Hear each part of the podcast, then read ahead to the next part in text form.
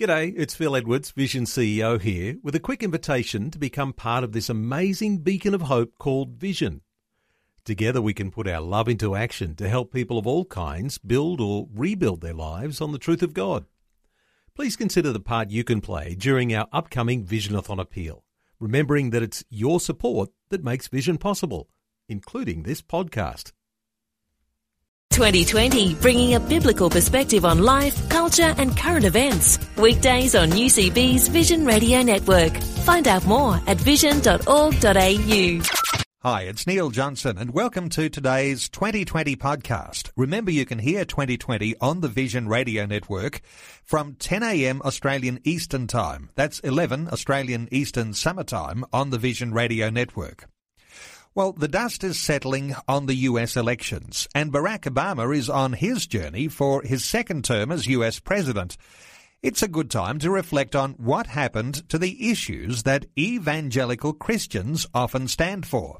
Sometimes we're led to believe that evangelicals typically support the right or the Republican side of the political divide in the US, but that may be changing.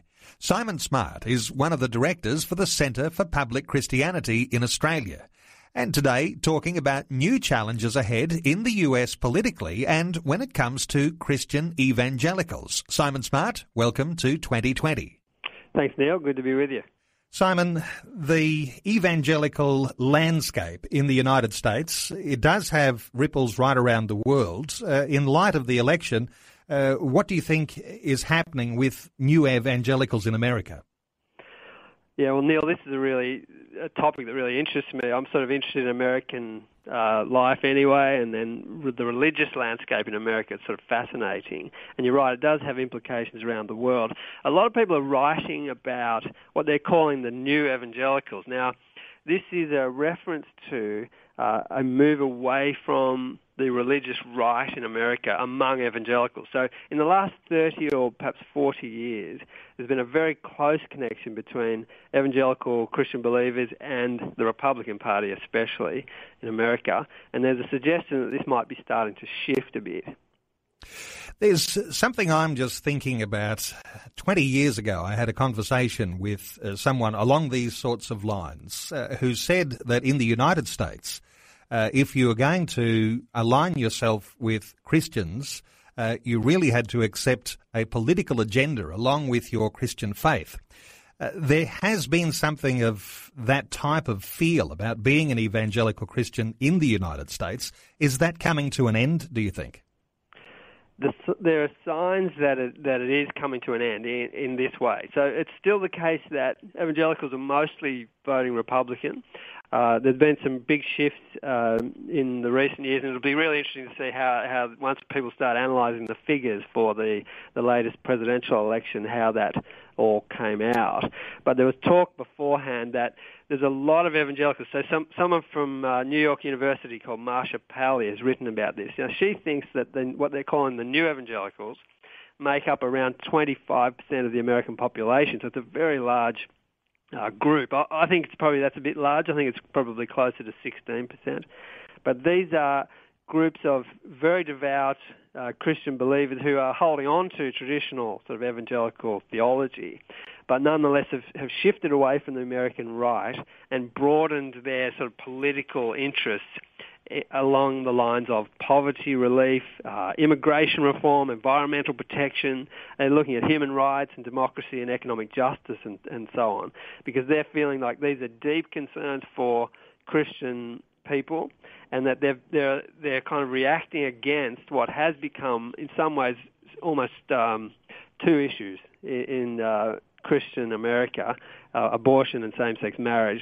And they're saying, look, those things still are important to us, but there's a broader range of issues that we're interested in. So new evangelicals have evolved in the way that they are thinking about what's important. Is that what you're saying? Yes, and it's especially the case among young evangelicals. So there's a large group in America now. Robert Putnam did a big study on American religion a couple of years ago. It's the largest study of this nature done before. And he identified a couple of things, well, lots of things, but one was that there's a lot more people putting no religion on there when they answer questions like that. and a lot of those are the young people, but even among evangelicals, there's young people who are saying, we're no longer prepared to say we're just attached to because it's sort of conservative party politics. We're interested in a lot broader range of issues, and so what evangelicals seem to be looking at are a whole lot of single issues. So they'll look at particular issues and then not be tied too closely to one political party. Lots of evangelical leaders are now saying that has been disastrous for our cause. So when you look at the landscape now and another 4 years with Barack Obama as the President of the United States, where does that sit?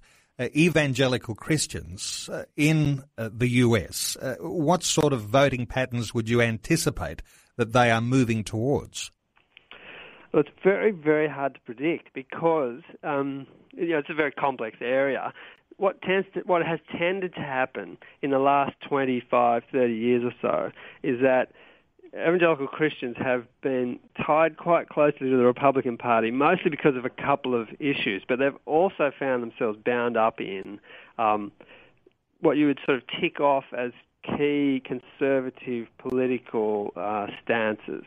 But we're seeing a bit of a shift back to, it's actually, someone else has made the point that this is not the new evangelicals, they're actually returning to old ways, because in America, the great sort of progressive movements of American history, like the American Revolution, the emancipation of the slaves, early suffragette movement, the fight for civil rights, all those sorts of things were hugely influenced by people of evangelical faith. And so Marcia Pally and others are saying that the evangelicals are just returning to political visions and social practices that have a long tradition in America. And so it's hard to know how this is going to go, other than there's a definite trend in this direction, at least among a significant portion of evangelical voters. And so, yeah, it'll be fascinating to see how the next few years go. Of course, the economy affects everyone, including evangelical Christians, so perhaps their voting will be affected by that as well. Did evangelicals desert the right of politics in this election just gone? I don't know the figures yet of the way evangelicals have voted. They certainly deserted the Republican Party in the previous presidential election in quite large numbers. What seems to have happened is lots of Christians became disillusioned with the Bush administration's prosecution of the war in Iraq and in Afghanistan, especially when it came to things like use of torture, which was a very, very unpalatable thing for lots of people, including the Christians, who said this couldn't go on, they couldn't support that. And so there were lots of people who became disillusioned. Then in the 2010 midterm elections, there was a bit of a swing back to the Republicans among evangelicals. So, as I said, it's a little bit hard to tell. I wouldn't be surprised, though, if this group that Marcia Pally and others have identified, and especially the younger voters, will have stayed with Barack Obama on this occasion rather than go with the Republicans and Mitch Romney.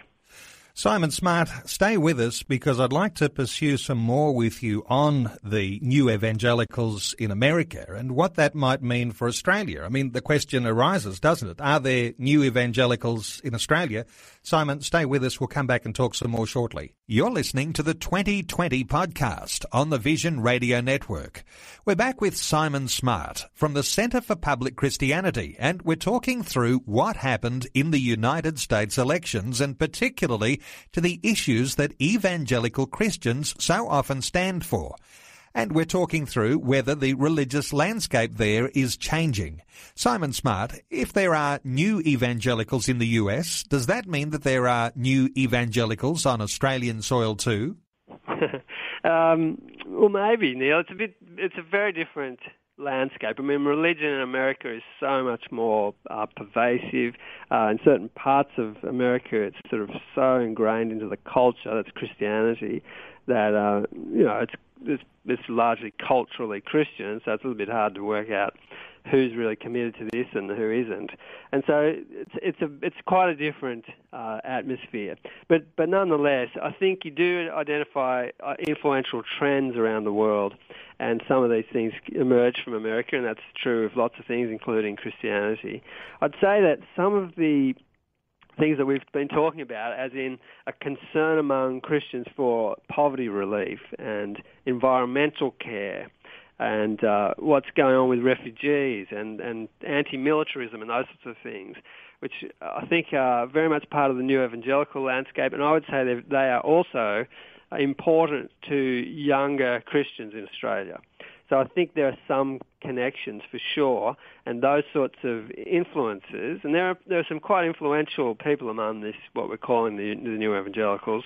And so I think, yes, I think their influence is spread across to some of the young people, especially in Australia. Interestingly, Simon, when you say that Christianity has been all-pervasive in the United States, but it hasn't been in Australia, I would dare to say that there'd be Christians listening in our conversation now that would like to think that there could be a time coming in Australia's future where our Christianity is all-pervasive in all of those issues as well.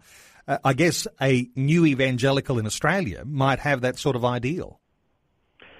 Well, I mean, it's true that all of us as Christians are hoping for people to become Christian. We're hoping for our country to reflect the sort of things we think are important in Christianity and things that Christianity can bring to the world. But, of course, Australia has a very, very different history to the US, and right from the very, very beginning of European settlement in Australia, there was sort of an uneasy relationship with religion, and Australians have typically liked to think of themselves as a very secular country. Now, I think that's even more the case now. So we're a very, I'd say, post-Christian in lots of ways.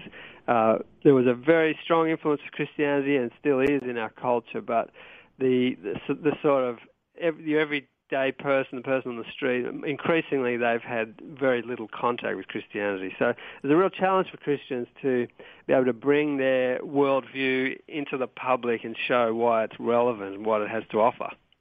Interestingly, when we talk about the foundations of Australia and talk about it not being something similar to the US, and I know there are huge differences, but the evangelisation of Australia was so successful in that first 100 years that by the beginning of the 20th century, every person would be ticking the box Christian, and almost every person in Australia was a member of a local church by the early 20th century.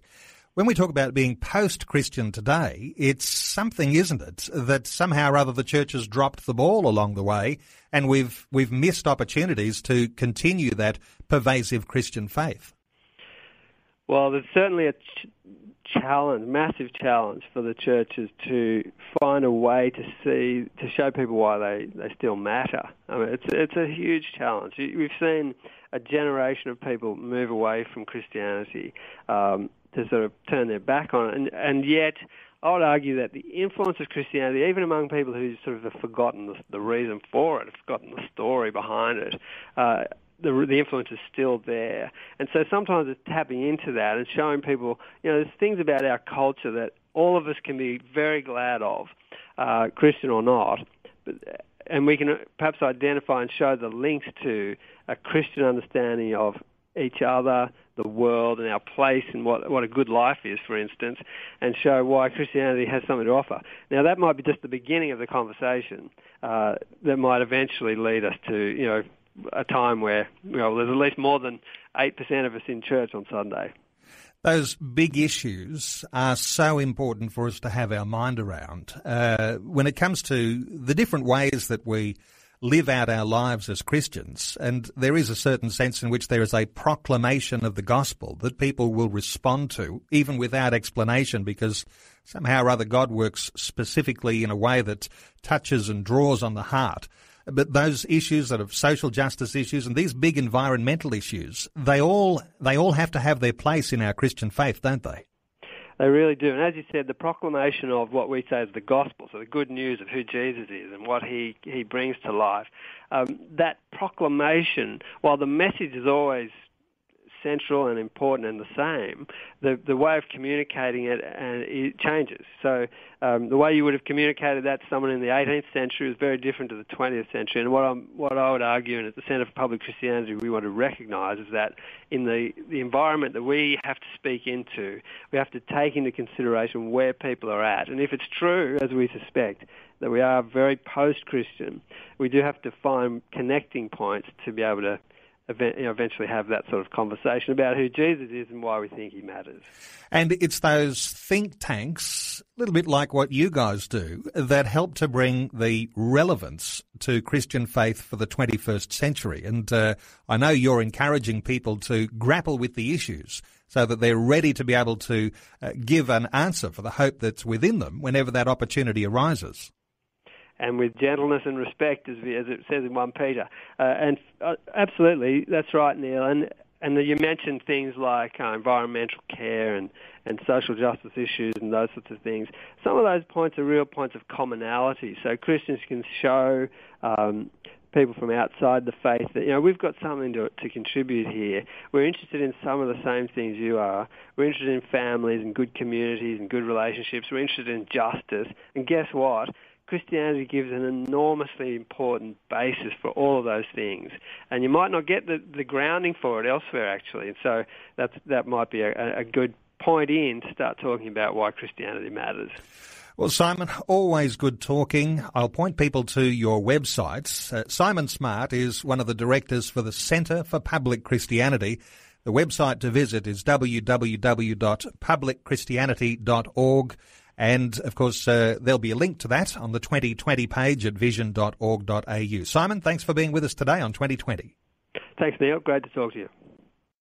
Like what you've just heard, there's more great podcasts, or you can listen to us live at vision.org.au. And remember, Vision is listener supported. Your donation of any amount will help us continue connecting faith to life. Learn more or donate today at vision.org.au.